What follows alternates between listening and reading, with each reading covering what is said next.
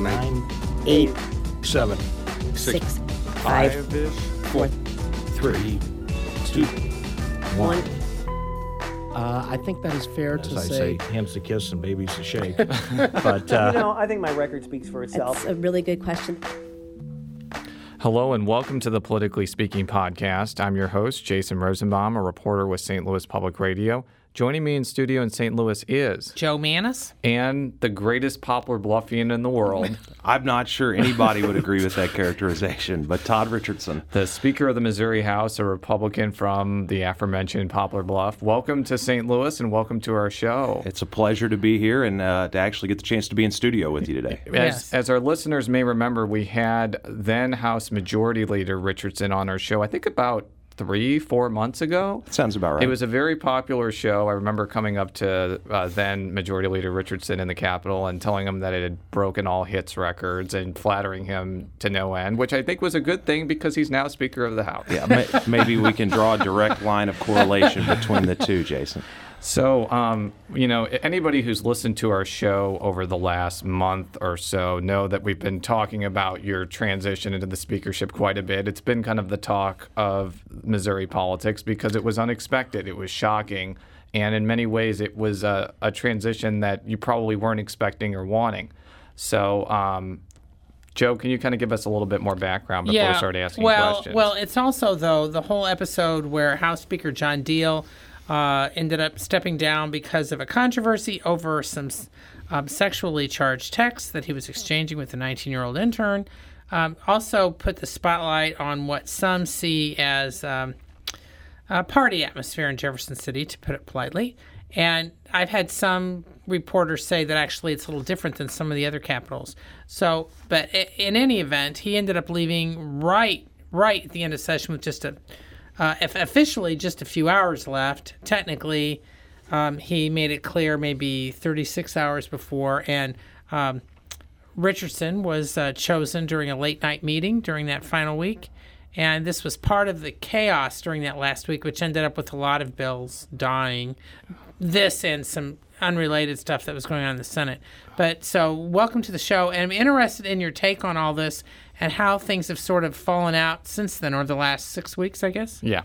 Yeah, well, where, where, where to begin? I mean, it's been a uh, it's been a very unique and challenging time, obviously for uh, for the House and for our Republican caucus, and um, you know we went through a very difficult period over that last uh, la- last week of session, and um, but I'm very proud of the way we handled it. I'm very proud of the way that that John handled himself uh, during that episode, and I think he did the right thing in stepping aside. And I'm very um, proud, not just because they selected me, but very proud for the way that the caucus handled that, because I I sensed that the caucus was very committed to moving forward and getting back to work. And um, you know, one of the things you know the speaker traditionally gets to do when being sworn in is to you know give give the big opening day speech filled with all of the uh, flowery rhetoric and uh, talking points that we all want to hit. And you know, for me, it was important to, to strike a different tone because this was a different kind of of situation. And I think you know, in the House, I'm proud of the fact that we went back to work, and we went back to work, you know, immediately after getting through that, and still got a lot of substantive work done during the last week of session. Did you have any idea that this entire situation with the intern was coming in that week? I mean, we had Re- Representative Cornejo on, and he said that there had been rumors about this. But did you know anything about this going on? Not, not, not beyond the rumors. I mean, every there are rumors that you know happen in that building every I single I day know. of the week, and you know, in, in this case, it was a situation where you know I asked about them and was told they were not true, and um, you know, but we continue to hear those rumors bubble up. But I think nobody expected um, this to happen the way it did. Well, I remember, you know, out Diehl's door. I think that was hashtag Diehl Watch, and I remember you walking in, not really saying anything. You obviously were probably That of was a lot of Wednesday different, evening, a yeah. lot of different minds. What were you kind of feeling during the hours after the Kansas City Star broke and leading up to your election as Speaker? Well, I think first and foremost, it was concern about the House, and it was concern about our caucus, and and then concern about my friend John. John and I had a a, a uniquely good relationship, and we a professional working relationship that was you know led us both to be able to do. Um, you know, significant things in our time in the House. Um, but my first concern was for the caucus and to try to give uh, John good advice, and that advice was to keep the you know his family first in, in his mind in terms of making decisions moving forward, and second um, was my thoughts on how his decisions would impact the caucus. Now, um, since then, looking forward, how is your selection? What's been going on the last six weeks? I've been hearing different speculations as far as how this may or may not affect the veto session. The fact that it's you going to be overseeing the House and not Diehl during the veto session. But I'm just interested in sort of the fallout the last six weeks on issues and things that you're having to deal with now. Well, I mean, certainly we're going through a transition period, and a lot of it's been more on the administrative side than it has been on on the the policy side at this point. We obviously are looking forward to both our summer caucus meeting here in a month in St. Louis, and and beyond that uh, veto session. But I ultimately think that you know how we deal with the substantive issues that come up in veto session. Um, our caucus is going to look and evaluate those issues the same they as they would have were John still in office and, and still the speaker. And so, um, I, I, I think the caucus will move forward just fine on those Now, things. is the caucus affected at all by some of the stories that have come out uh, by various news outlets since then that basically have focused on the alleged um, party atmosphere, out of control atmosphere? I mean, I'm not saying it's true or not, but that's how some of the stories have made it look, and some highlighting uh, sexual harassment of women, whether they be interns or legislators. Just interested in how that may be affecting um, the business right now. Well, I think there's rightly uh, a lot of concern not only about the image that uh, the is coming from the General Assembly right now, but uh, but also the substance of, of what's happening there. And I think there's a, a a sense from a number of our members. And keep in mind the the vast vast overwhelming majority of people who serve in Jeff City are there for the right reasons, um, and they're making good decisions both in their professional life and their personal life. Um, and so I think one of the things that concerns that is of concern to our caucus is you know this notion that everybody's getting painted with sort of the same brush here. And I've heard that a lot from from our members. But I've also heard from our members who say, "Hey, look, we take on uh, the responsibility of being in the in the public eye, um, and we need can and need to be better." And so we're working very hard to try to to create a better atmosphere and an environment um, than has existed in the past. What Jo was alluding to was there was a Kansas City Star article last week where a number of people on the record named talked about how they had been sexually harassed by members of both parties or by lobbyists or staffers. And my question that I asked on Twitter, because I know that there was like an ask, uh, there's there might be a push to try to add rules or regulations, but from your view, do you think that it's just that some bad people are being elected to the legislature, or do you think that there's something corrosive about the culture that's causing potentially good or neutral people to make bad decisions like that? I think it's a very difficult question to answer, and I think you could ask the same question in any other business or environment that experiences the same these same kinds of problems. Um, but I think you know clearly the things uh, that were mentioned in that article are are very serious charges and unacceptable um, kinds of activities. And so we have a responsibility as stewards of the institution right now to try to make it better. Um, and whether that's um, a function of the people that are there or the environment, um, I, I, don't know. And, and really, frankly, to me, it's immaterial. Um, my, my job as the speaker is to try to do what's within my control. And, and I think the commitment um, for my caucus is to do what's in their control to try to make the environment better than it is today. Now, And- one, one thing that I think you did from, from a practical per- perspective is you appointed a committee to look at the internship policy. What do you think will come of that over the next few weeks and months? Well, I'm very interested to see what their recommendations are and what we put together a what, what is essentially a task force of legislators uh, to work not only uh, amongst themselves but also to work with um, our House staff, our Human Resources Department, and, and the universities that participate in the intern program to do a kind of evaluation of where our program is, to look at what some other states do, and, and look for some areas uh, to improve it. So um, I've asked them to take to, to move with, with speed, but to take the time they need to do that that kind of review and come back to us with some recommendations. I'm very optimistic that it's going to produce some really good positive results, not just for sort of the cleaning up side of things, but also to make the intern program a little better and more structured than it's been in the past. Well, we could, I guess, retrospect about the last week of session forever because it was so wacky. But we do want to look a little bit forward here into the, the meaty issues of the day. Significantly forward. So the first thing we want to talk about is so called right to work legislation. We always say so called right to work re- legislation because some people uh, on the other side don't like that term. They like to call it right to work for less. I would leave the so-called off, but Yeah, that may have I- more to do with my perspective on the issue. I understand that. And right to work is shorthand for legislation that passed the legislature but was vetoed by the governor. What right to work would do in a simplified term is that it would bar uh, employers and unions from requiring all the workers to pay dues if a majority have voted to organize. So you voted for right to work. You are a supporter of right to work. On our last show, you talked about right to work, I think, at length. So the question that I think a lot of people are wondering now, and I'm, I'm guessing you're probably not going to reveal on our show, is kind of what its fate will be in veto session because as as many people know, it didn't get 109 votes. I think it got significantly less than that. What's kind of the lay of the land on that issue? Well, I think if I knew what the outcome of that issue was going to be, I probably would reveal it to you. But it's um, it, it's an issue, obviously, that uh, we need 109 votes to, to override the governor's veto, and um, we had 92 members that supported it, uh, 92 returning members or Right. remaining members that supported it, um, and so we're you know looking for an additional 17 uh, votes to complete the override. I think this is an important policy discussion for the state to have. I think if you look at what's happening across the country, um, particularly in states that um, you know, resemble Missouri in a lot of respects. Midwestern states like Indiana, Michigan, Wisconsin, um, even Illinois, and Governor Rauner are having conversations about what their labor policy looks like. Um, this is a conversation that Missouri needs to have about what puts us in the best position to succeed economically. Um, so I, I don't have a crystal ball to know whether uh, we will have 109 votes uh, come the middle of September, uh, but it's a it's a conversation we're going to be having with the caucus and, and our members going forward. Now, will you bring bring it up regardless of whether or not you think you have the nine votes, or are you going to do be, be counting heads? And if you're not close, you're not going to deal with it. I, I think that's a decision we'll make, you know, sometime uh, after you know meeting at summer caucus. We haven't made a decision one way or the other on that yet, um, but it's it's my intention to to work to try to find the votes and to allow um, our the bill sponsors uh, and the proponents um, in the House to try to find the have the opportunity to find those votes. Now, are there any other major vetoes that you expect that the General Assembly is going to be dealing with at, le- at, at, at this point? I mean, the governor's still got a few actions to take, but of course he vetoed the transfer bill. Yeah, I'm very disappointing to see the governor veto the transfer bill, and um, you know, I, unfortunately, it's probably a bill where it, it's a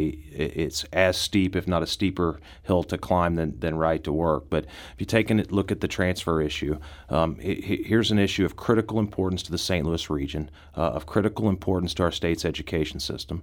The legislature very clearly listened to the governor's veto message from last year, um, his principal objection being the inclusion of a private option.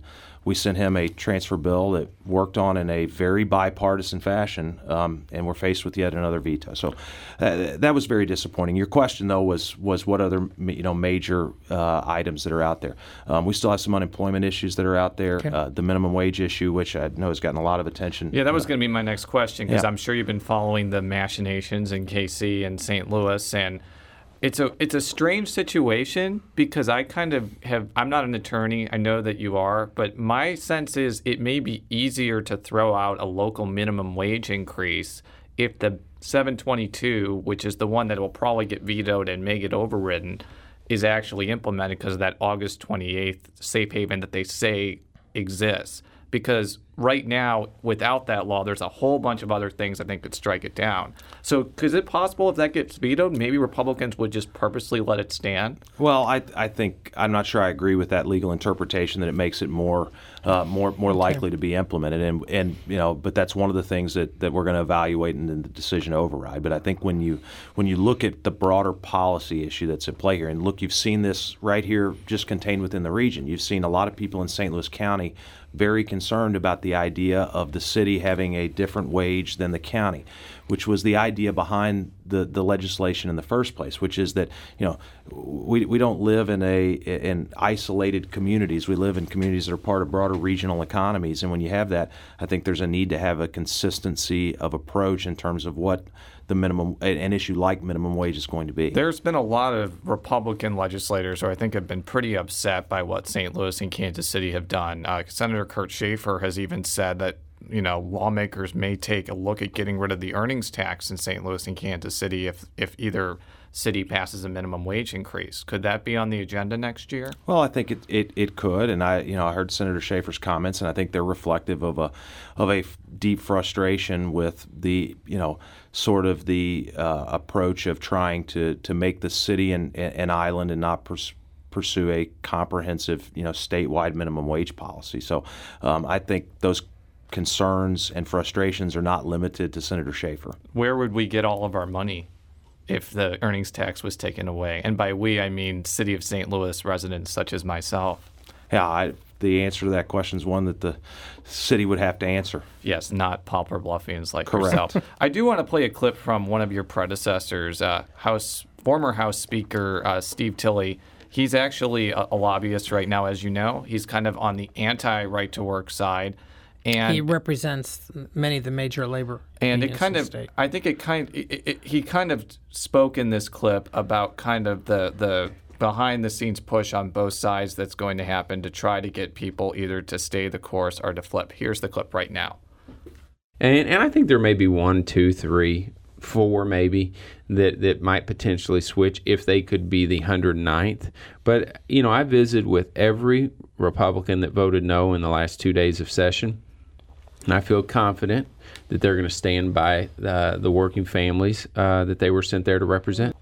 So have you talked with any of your republican colleagues and are they potentially wobbly on this issue one way or the other Well, I think what I'd say, Jason, is with you know, without talking about the private conversation I have with my caucus. oh i the really issue, want to hear the private yeah, conversations I, I was, at, at, at, some point we could we could share those with you, but I the, the, understand. the, I I think what what we're going through is a process. We're asking people to to reevaluate, you know, kind of what their position on on the issue was, and um, I understand Steve's perspective in the position he's being paid to to represent right now.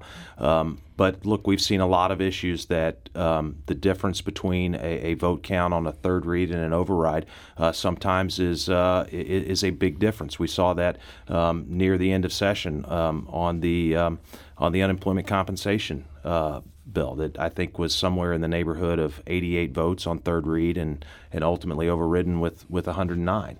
Um, so it is not an unprecedented thing to think we can go from the 92 votes that we sit at now to 109. Could this issue of right to work, if it doesn't end up getting overridden, does it just become a big issue during the gubernatorial race? Because the, the, the, the feeling among many people is if a Republican wins the governorship, it doesn't really matter how many Republicans you have; it's probably going to be implemented. Is that is that another consideration? Well, I think certainly right to work is going to continue to be a policy discussion if we're not able to override it. It's an issue that's not going away. In fact, the conversation is growing across the, the, the country.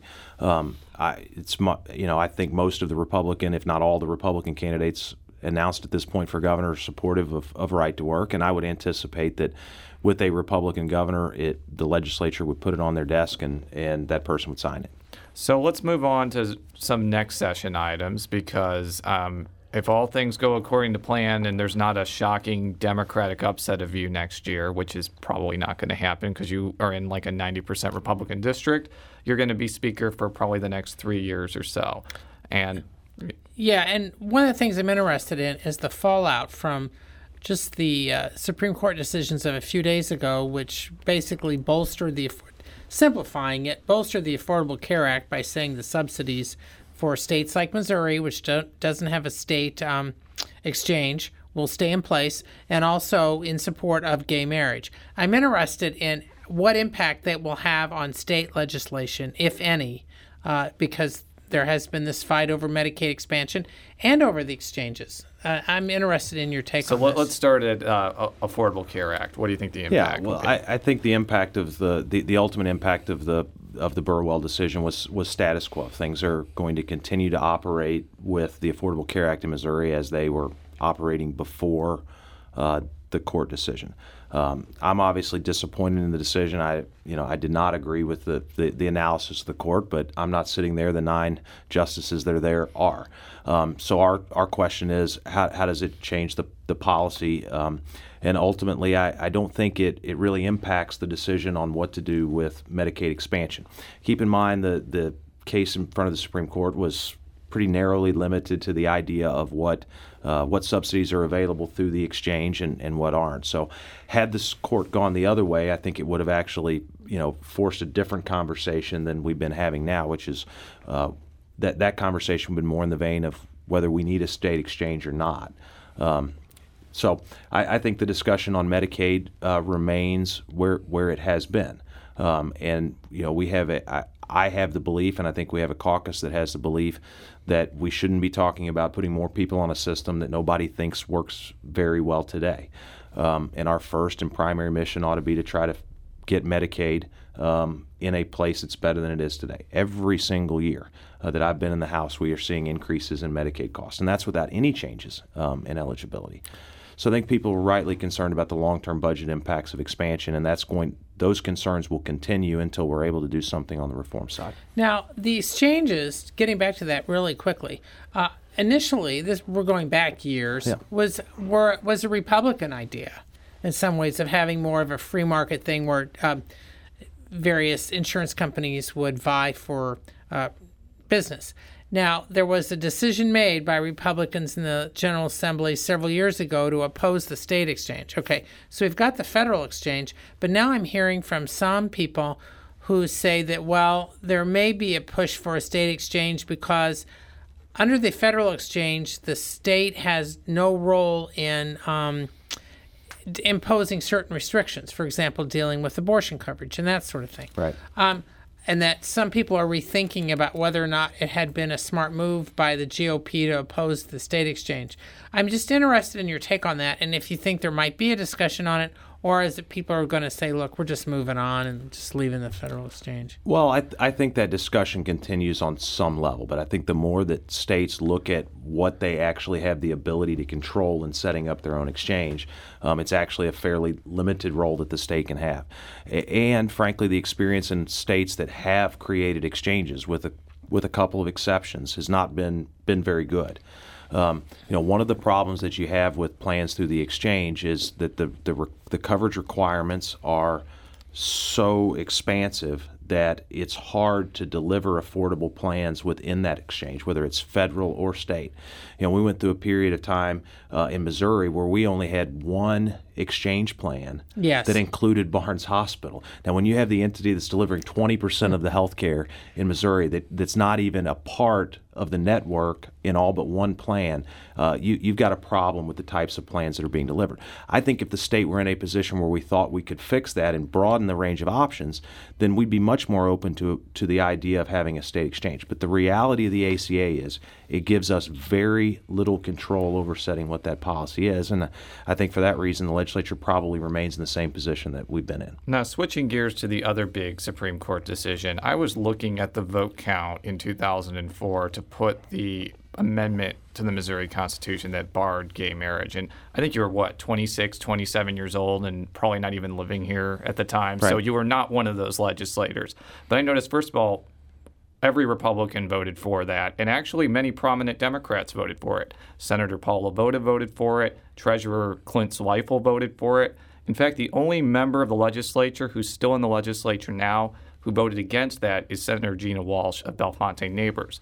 So, I mean, I'm going to be asking this question to Republicans and Democrats, but given how attitudes about gay marriage appear to have changed, do you think it was a mistake for Republicans back then to put that on the ballot and ban gay marriage back then? I, I don't I don't think so, uh, Jason. I think it was you know it, I, I still believe this is an issue that should have been left within the purview of state policymakers, and I think state policymakers in 2004 were responding uh, to what the electorate and the public uh, wanted.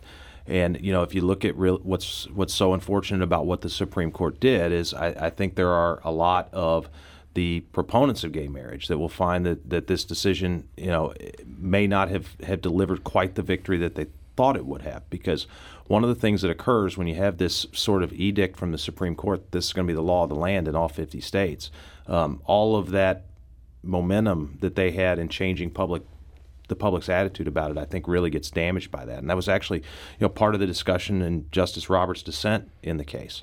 Um, so I don't think it was a decision to put it on the ballot in 2004. I, I, still believe it. The Supreme Court should have left that within the purview of state lawmakers.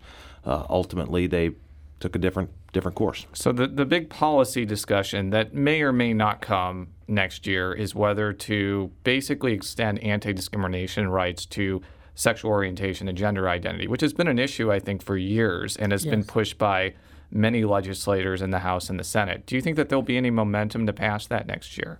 I think there was momentum. There was some momentum to pass it this year, and it's an issue that enjoys support from from Democrats and some Republicans.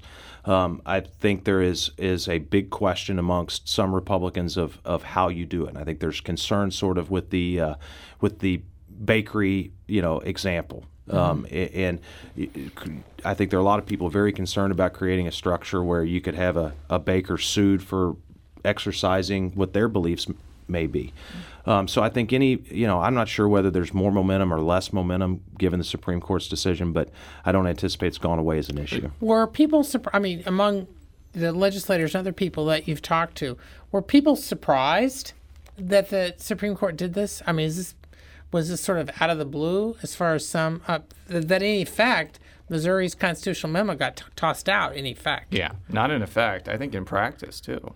But yes, continue. Yeah, I, I mean, I think it was a surprise to some and less of a shock to others. I think, you know, the the lawyers that we have in the caucus who, you know, sort of pay attention to very closely to what you know the opinion, the the people who think they can predict what Supreme Court decisions are going to do were not surprised. I think a lot of court observers thought that this was a, a potential result. But I think the notion that the Supreme Court would essentially by by edict overturn, you know, the laws in in I guess still 39 states or somewhere in that neighborhood um, was shocking to some. Yeah, going back to Mona for a second, which is I think is the shorthand for the Missouri Yeah. Non-Discrimination Act. You know, it, the tagline for proponents of that is that you know in Missouri you can be fired because you're gay, and I mean. In, in actuality, you could, if that law was in effect, you could still fire somebody because they're gay. But the consequence of that would be that they could go to court and sue the crap out of you, basically, just as if you fired me because I'm Jewish or a man or whatever.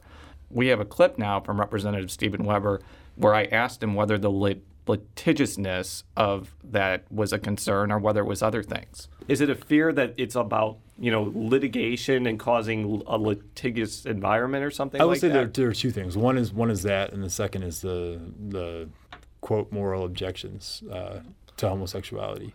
There are some people that genuinely have the the concern about additional litigation, and I understand that, and I tried my best to address that. There are other people that I think are just want to be able to discriminate and are using that as a shield.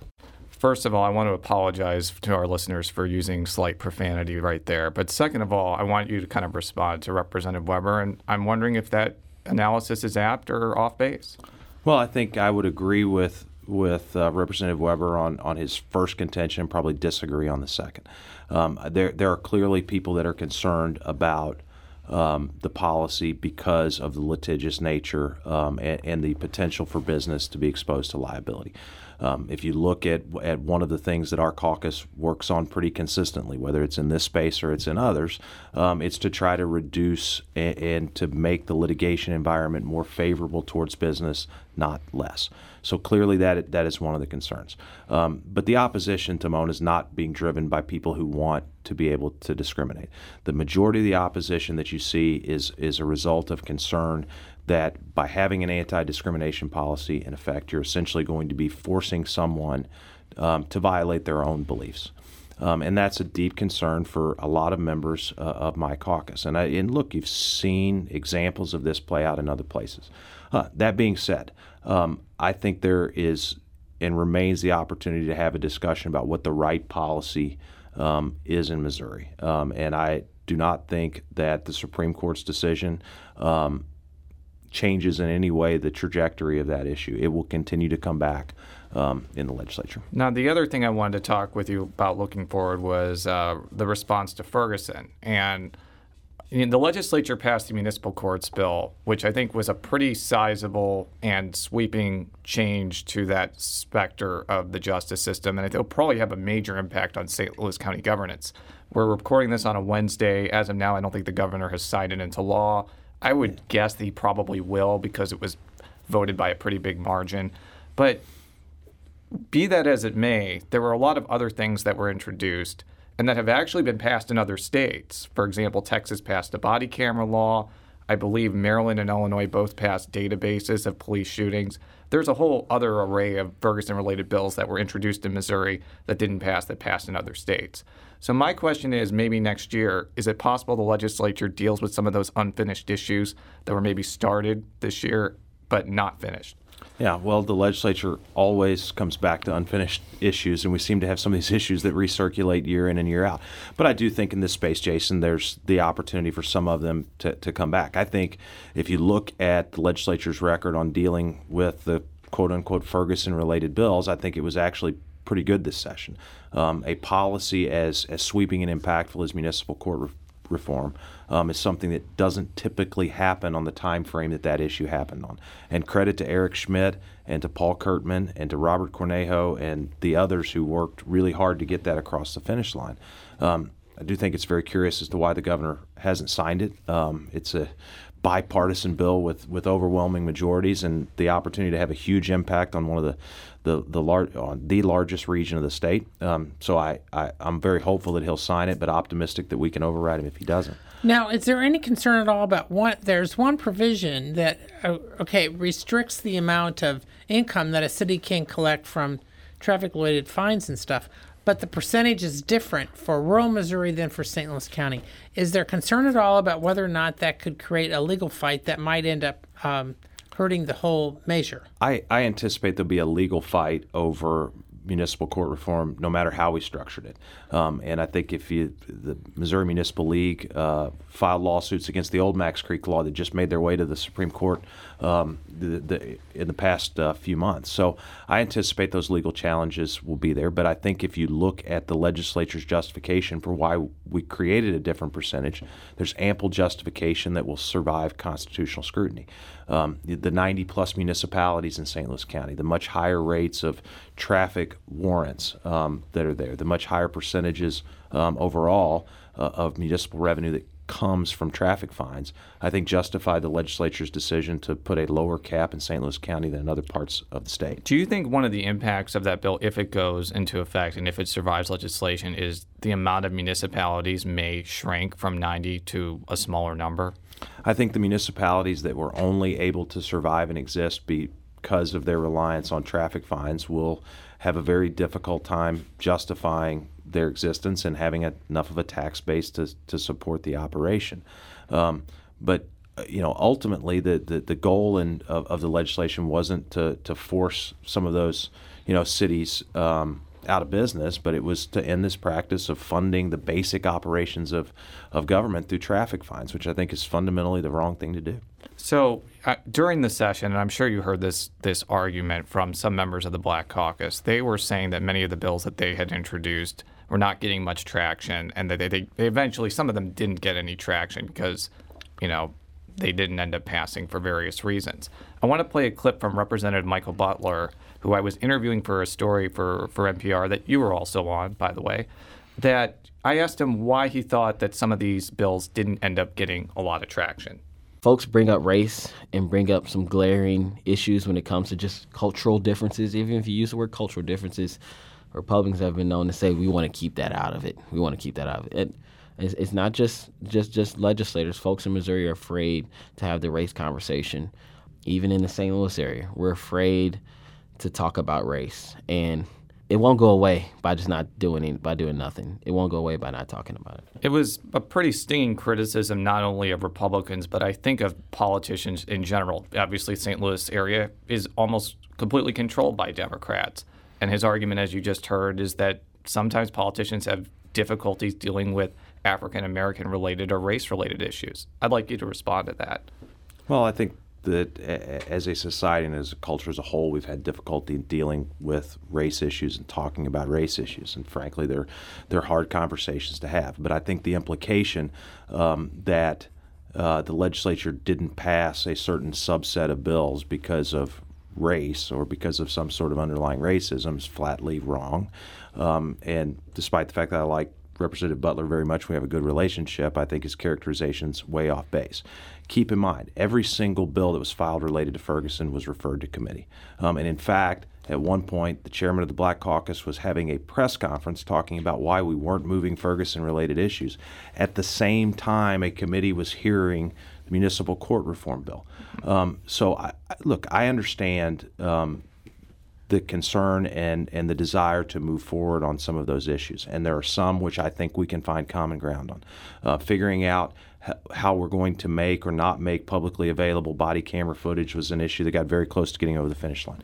Updating Missouri's use of force statute was uh, a bill that was passed by both bodies, albeit in slightly different form. Unfortunately, dies in the Senate because of the things going on in there during the last week. So I think there's the opportunity to, to move forward. But I think the productive way to move forward with them is not by criticizing the, the motives or the intent of, of people who disagree with you on a particular policy choice. Would you possibly look to some of the other states that ended up passing things on body cameras or databases? Because not only did I mention, you know, Maryland, um, Illinois, also Texas, but also Colorado passed a whole host of things, and they have actually have a divided legislature. The Republicans control the Senate, the governor's mansion, and the House are controlled by Democrats. Could you maybe look to some of those states for guidance? Yeah, I think there's always the opportunity for us in the legislature to look at the good examples uh, from other states, and, and this issue will be no different. But I think we need to be careful when when looking at uh, quote unquote a Ferguson related you know set of issues, and, and having the entire conversation be about law enforcement. The reality is there are things we can do in the law enforcement space that, that make sense to do, no question about it. But if, if we allow that to dominate the conversation, we're missing the broader economic and educational issues that exist, not just in Ferguson, but in places across the state. Um, and it's my hope that the legislature can spend more time trying to figure out how we create better educational opportunities in an area like Ferguson, how we create better economic opportunities, and how we give people that sense that they can have something better than they have now, where they aspire to something in an area like Ferguson. Those are the broader policy challenges that the legislature really needs to focus on. This this has to do with ethics uh, changes. Uh, the last major ethics bill actually was passed by, uh, while Steve Tilley was speaker, and it got The, tossed out by the so-called greatest ethics bill in the universe, right? yeah, and it got tossed out on technical grounds by the Supreme Court. Well, and everyone's talked about having something since then. I mean, with or without campaign donation limits. I mean, there's all different things about lobbyists or Right. restrictions. I'm just interested in a how high uh, is this? Is the issue on your pecking order, or do you see it as something that maybe is not really worth all the time? it's a top priority for me. It's a top priority, I think, for, uh, and, and I'm going to work to make sure it's a top priority for our caucus. Um, I think we need to move forward um, on the issue and improve the environment. Now, does that mean we're going to get to something that includes every single subject matter um, relating to ethics? Probably not. We've seen how that approach plays out, and both in the example you mentioned of the bill that gets thrown out in court, but also last year. Um, m- my belief is that in, in this space particularly, we need to work towards passing some single subject bills so we don't allow the issue to get caught up in the same thing that happens every year, which is the bill gets so big that it dies under its own weight. So Now- it will be a top priority. Now, is there a particular part that you're going to be pushing? Well, I think if you look at what at the version of Senate Bill 12, which was Senator Richards' bill from last session, uh, the, the House version of that bill, um, we'll look to move some things very, very close to what was contained in that bill.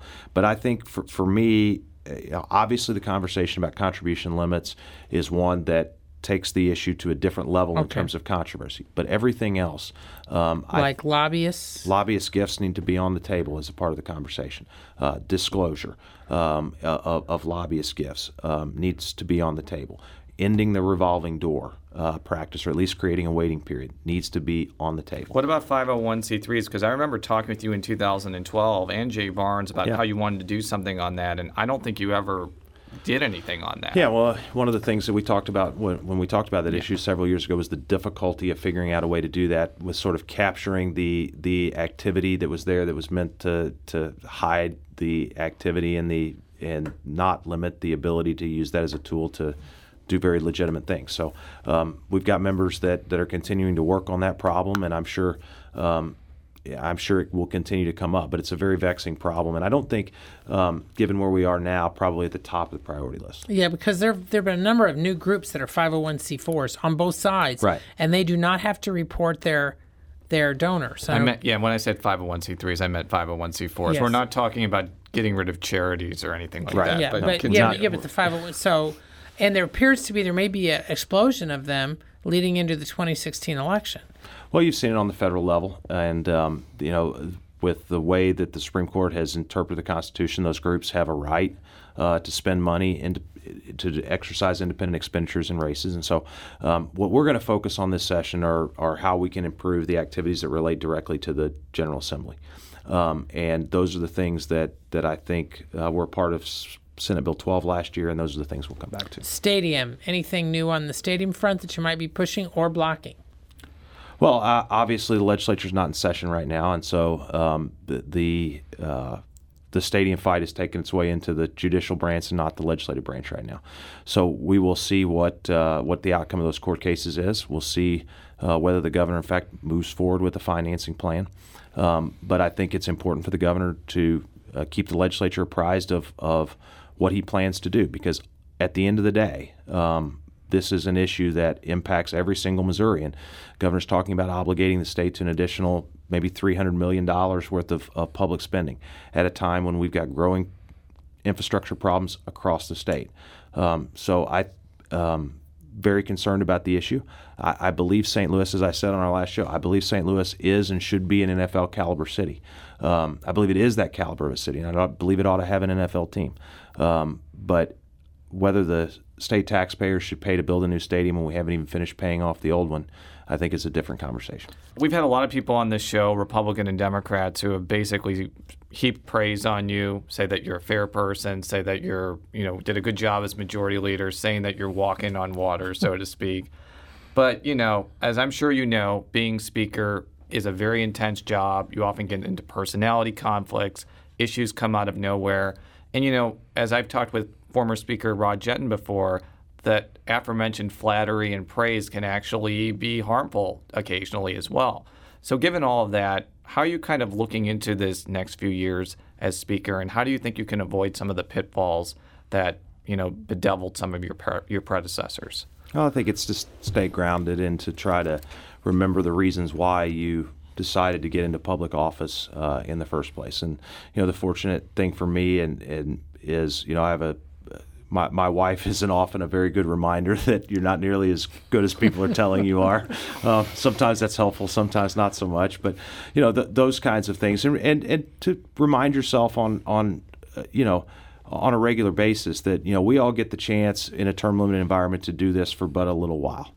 And at some point, um, I'll be moving on to something else. And um, all of these people that are my friends today, some of them I'm sure will continue to be my friends, but a lot of them won't care nearly as much about what I think um, a few years from now. Well, so, yeah, that depends. I mean, depending on what you end up doing next, you could either run for statewide or federal office, or if that's unsuccessful, there's always an open Senate seat, so they may care about your opinion there. So they, they, they might, but I think for the time for the time being, I, I will remind myself that um, I, I do have a lot more friends than I had a month ago.